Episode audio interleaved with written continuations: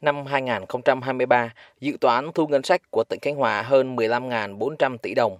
Đến hết tháng 9 năm 2023, tỉnh này đã thu hơn 12.600 tỷ đồng, đạt hơn 80% dự toán và bằng 95% so với cùng kỳ năm trước. Trong đó, thu nội địa tăng nhẹ nhờ có thêm các dự án công nghiệp tại khu kinh tế Vân Phong đi vào vận hành, du lịch hồi phục, lượng khách đến Khánh Hòa đông, tăng hơn 2,5 lần so với cùng kỳ năm trước. Tỉnh Khánh Hòa phấn đấu đến cuối năm 2023 sẽ thu ngân sách vượt 10% so với năm 2022. Ủy ban nhân dân tỉnh Khánh Hòa đề nghị Cục Thuế tỉnh tăng cường thu hồi nợ động thuế, ra soát, xác định cụ thể các trường hợp được nhà nước giao đất, thuê đất, nhất là các dự án hết thời gian được hưởng ưu đãi theo quy định của luật đất đai năm 2013. Cục Thuế tỉnh phối hợp với Sở Tài nguyên và Môi trường hoàn chỉnh hồ sơ về đất đai, xác định nghĩa vụ tài chính và đôn đốc thu nộp đầy đủ các khoản thu từ đất đai. Cục Hải quan rà soát các khoản thu phát sinh, đề xuất giải pháp đối với các trường hợp vướng mắc để có hướng xử lý, đôn đốc nộp vào ngân sách nhà nước.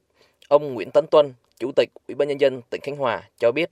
Thu ngân sách so với cùng kỳ năm trước tăng. Đây là một cái năng giải mà lãnh đạo các địa phương, ngành tài chính, thuế, hải quan là các ông chí phải nghiên cứu để chúng ta có một cái xử lý nhanh. Chứ còn nếu không là sẽ bị hụt thu trong các cái tháng cuối. Thì mình phải tăng cường các cái hội trợ và tăng cường thêm cái lượng hàng sản phẩm ô cốt vào các cái siêu thị.